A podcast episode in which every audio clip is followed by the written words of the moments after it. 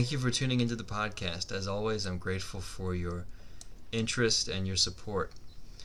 This is the first in a series of podcasts about living with the coronavirus. My whole family has it, along with me. I've had it since Tuesday, December 29th. The only one among us still standing is the dog. Fortunately, our symptoms have been relatively mild, which is to say, we don't have breathing difficulty and we're not hospitalized. But this has not been easy, it's no cakewalk. COVID is unlike any illness I've ever experienced before.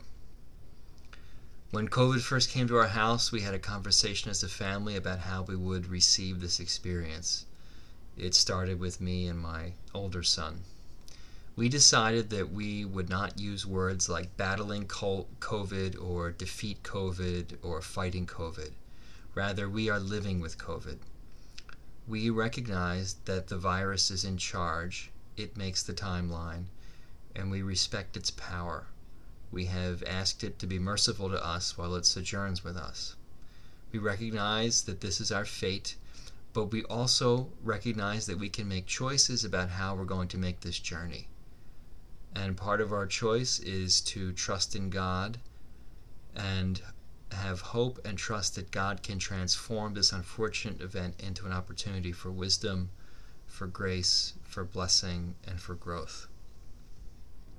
I would like to use my experience with this as a teachable moment, as I believe that illness can be a time of spiritual insight, birthing deeper compassion, experiencing solidarity with our fellow human beings, and deeper trust in God. I hope this will be our experience. I also recognize that that is not an inevitable outcome.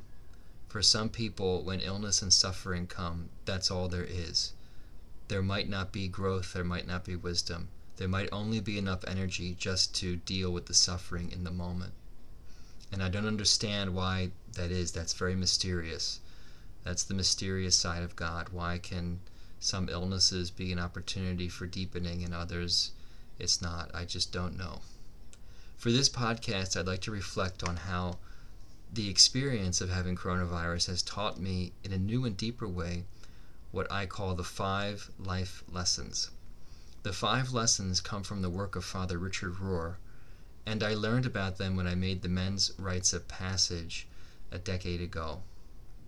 Richard discovered that all male initiation rituals across cultures around the world in some way teach boys who are on their way to becoming men these five lessons.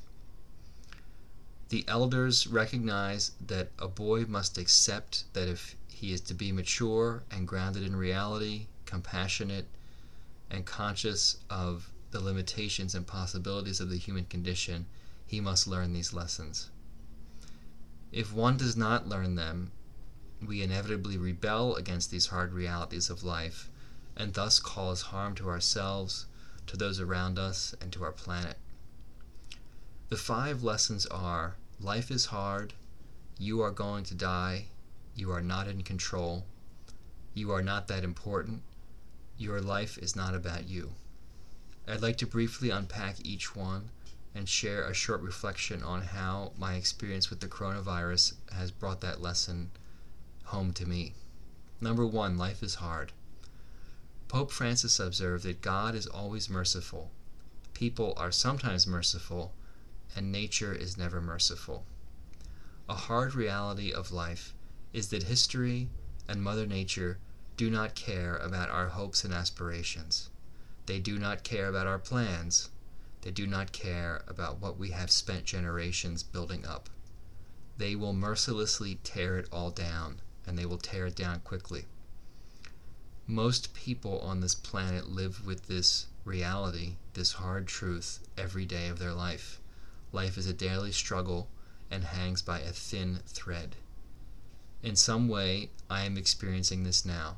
A microscopic virus has put everything in my life on hold and has the power to destroy much of what I hold dear. Number two, you are going to die.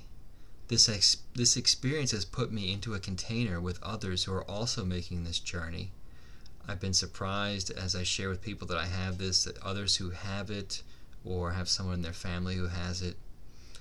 So I'm in this container with these people, and I know that not all of us are going to survive. My family and I have relatively mild symptoms so far, but I have to live with the possibility that this could still take a turn for the worse, and I could be within inches of my life very quickly. Number three, you are not in control. This illness is like nothing I've ever experienced before. I do not know what is going to happen day to day or hour to hour. I might wake up feeling better and then be knocked out by noon. I feel waves of symptoms come over me randomly. My sense of taste and smell is seriously blunted, and I don't know when I'm going to get it back. My doctor told me to prepare for the fact that it could be gone for months.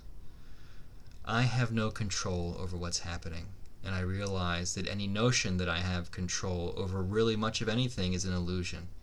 I am subject to much larger forces. There is ultimately only one entity that has control, and I'm not it. Number four, you are not that important. I am one of millions of people who are suffering with this, and I get no special treatment. I am just as vulnerable as anyone else. So far, I have been lucky, but there is nothing that could stop this from becoming a very serious situation. I am subject to the whims of the virus, just as anyone else is. And number five, your life is not about you. Rather, I am about life. We are about life. Plagues teach us that everything is interconnected people, non human creatures, the entire planet. We are all connected. None of this revolves around any one individual, and if someone tries to live with the illusion that life is about him or her, that causes tremendous damage because it's an assault on reality. It's an assault on truth. These five life lessons are the wisdom that comes with initiation. I knew these in my mind, but now I'm living them in a very deep, real way. In the end, though, I come back to the wisdom of a saint to whom I feel especially close right now, Julian of Norwich. She lived through outbreaks of the bubonic plague and also confined herself to a little cell attached to her church for 30 years. She is one who can relate to what we're all going through now. Despite everything that she experienced, she affirmed her hope and trust in God by saying, All shall be well, and all shall be well, and all manner of things shall be well. And I too believe that so shall it be with us. Thank you for listening and thank you for your prayers. With that, let's go into a moment of quiet meditation.